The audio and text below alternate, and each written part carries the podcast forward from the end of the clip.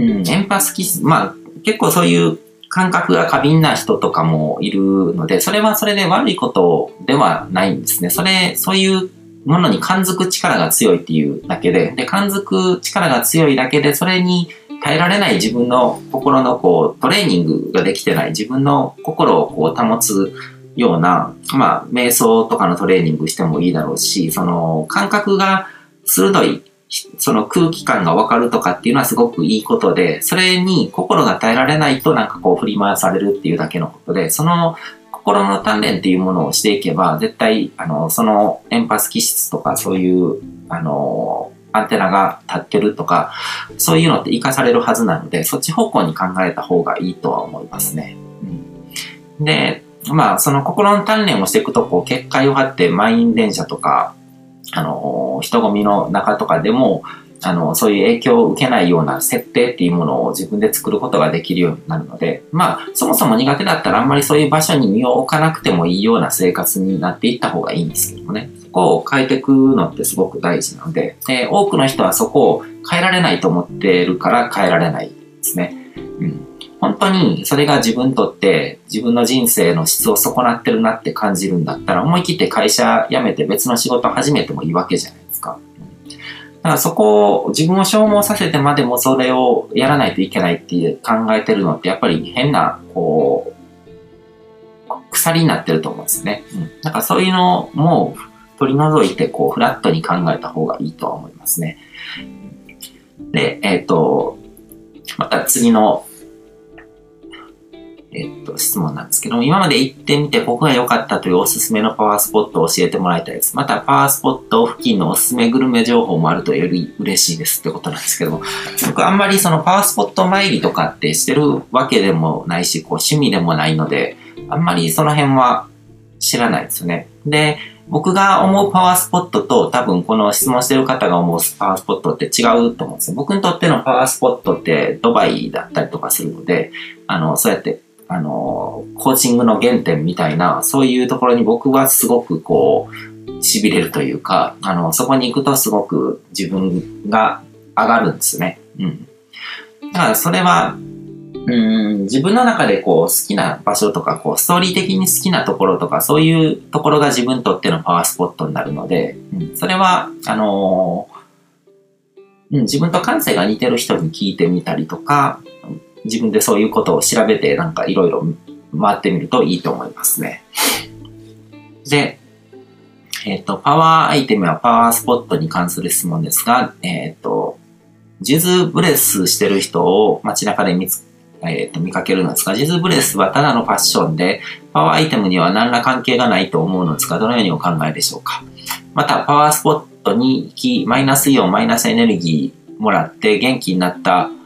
とか言う人がいますが、パワースポットは気分の問題であって、運気上昇には関係ないと思うのですが、その辺についても詳しくお聞きしたいです。ってことなんですけども、まあ、ジュズブレスもパワー、うん、パワーアイテムと区別する必要はないと思いますね。ジュズとかそういうものとかに何かこうストーリーを感じて、それをつけることによって何か自分がいいことが起こるっていう信念を持ってる人にとってはパワーアイテムになり得るので、で、パワースポットは気分の問題なんですけど、気分が上がると運気も上がるんですね。自然にそういうものを全てリンクして連動してるので、だからそれによって何かいいことが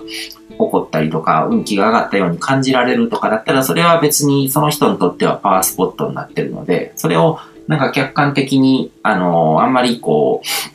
う、目くじら立てて、なんかこう、それは違うとかっていう必要もないと思うんですよね。うん。で、そういうものなので、うん。で、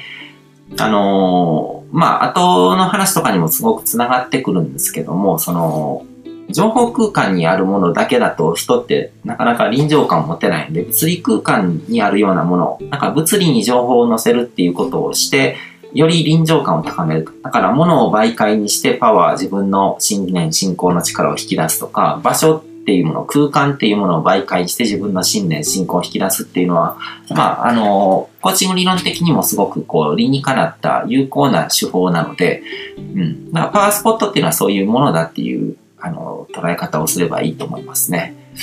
で、えー、っと、また次の質問なんですけども、エネルギーを整え高める超科学アイテムやパワーストーン、またエネルギーの高い人、パワーアイテムを使用してエネルギーを高めた状態で、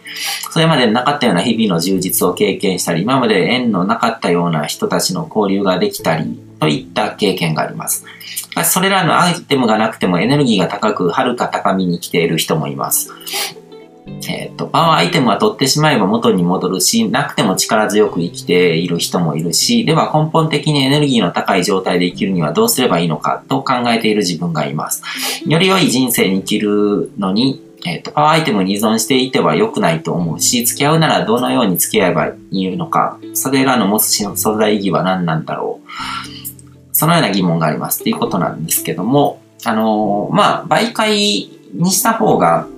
うまくエネルギーを引き出せる。でも、倍、あくまで媒介なので依存しちゃダメってことなんですよね。で、なくてもうまくいってる人もいると思うんですけども、そういう人がこういうメカニズムを利用して、そういうあの、パワーアイテムとかスポットっていう概念を活用しだすとさらに良くなると思うんですよ。うん。で、そういうものがなくても、あの、うまくいくとか、こう、パワーとかエネルギーとかに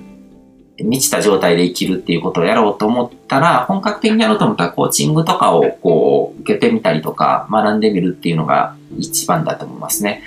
僕の中ではこういうパワーアイテムとか、そういうものとかも含めて、こう、コーチング理論の中でこう、体系的に理解してるので、うん。まあ、信念信仰の力とかを引き出すための術ですね。昔で言うと宗教とか信仰とかを持つっていう感じだったと思うんですけども、今だったら、まあ特に日本人とか特別に何かもともと信仰心っていうものをこう、も持ってない人っていうのが多いので、うん、それだったらフラットに特定の神様とかに縛られないようなコーチングっていうもので、あの、そこの部分を補うといいのかなっていうふうには思いますね。で、えっ、と、また次の質問なんですけども、パワーアイテムやパワースポット、パワーパーソンですが、そういったアイテム、スポットに半信半疑で言っても、パワーを得られるのか、半減するのか、本人の信念次第かもしれませんが、例えば、人から何も聞かされずにアイテムをもらって身につけていた場合、気がつけばそれを身につけて以来とてもいいことがあったり、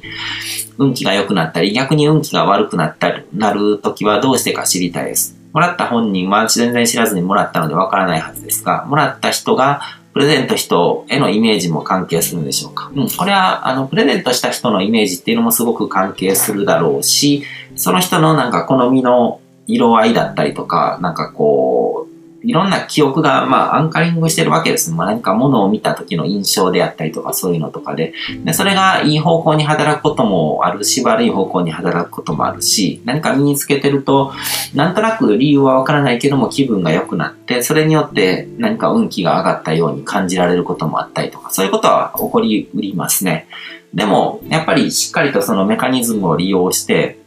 自分でこう意図的にその力を活用するっていう方向に信念、信仰の力をこう、あの、向けていった方が効果は上がりますね。うん。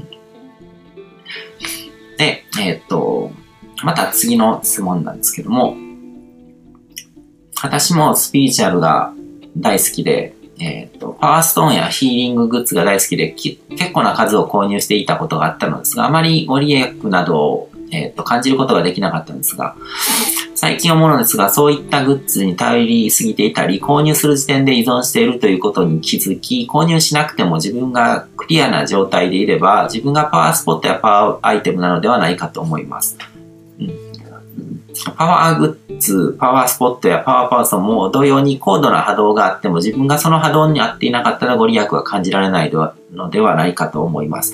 前のようにパワーストーンを購入するときに、この場所に行くから成功する。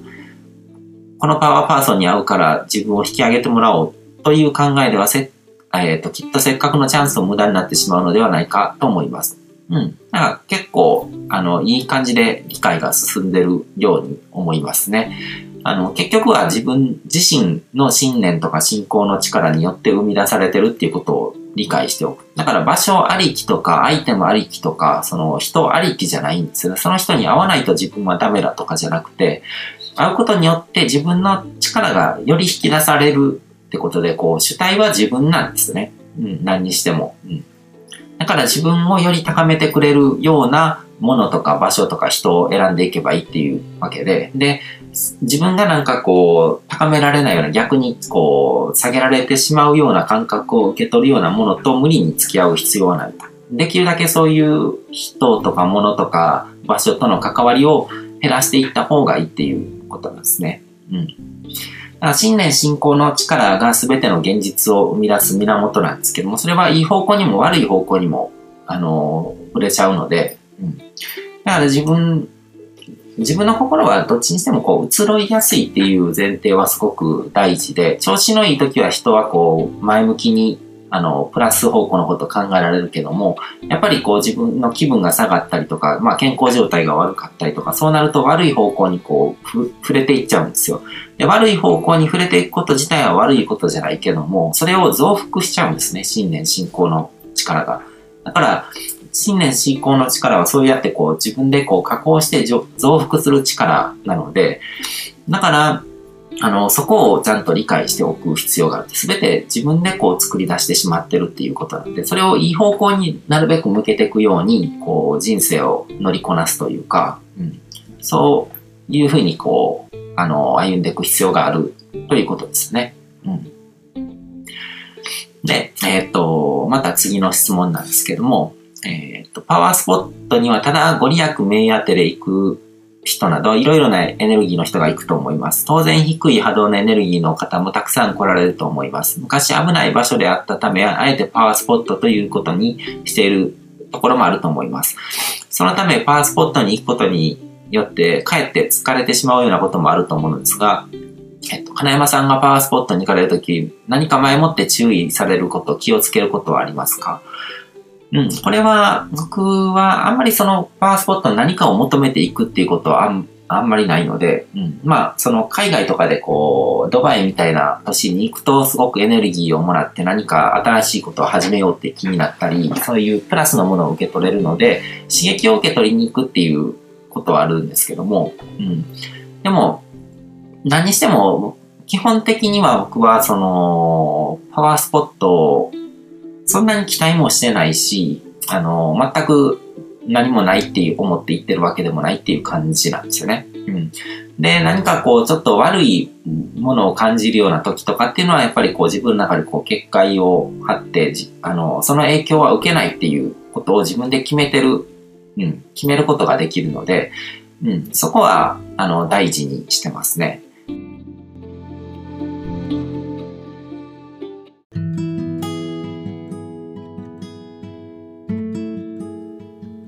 今回も最後まで聞いていただいてどうもありがとうございます。チャンネルの説明ページの方に僕が提供している悟り式コーチングの最初の2ヶ月分を無料で受講できる案内があります。ゴール設定とアファメーションについて詳しく解説してるんですけども、僕自身もこれらのことを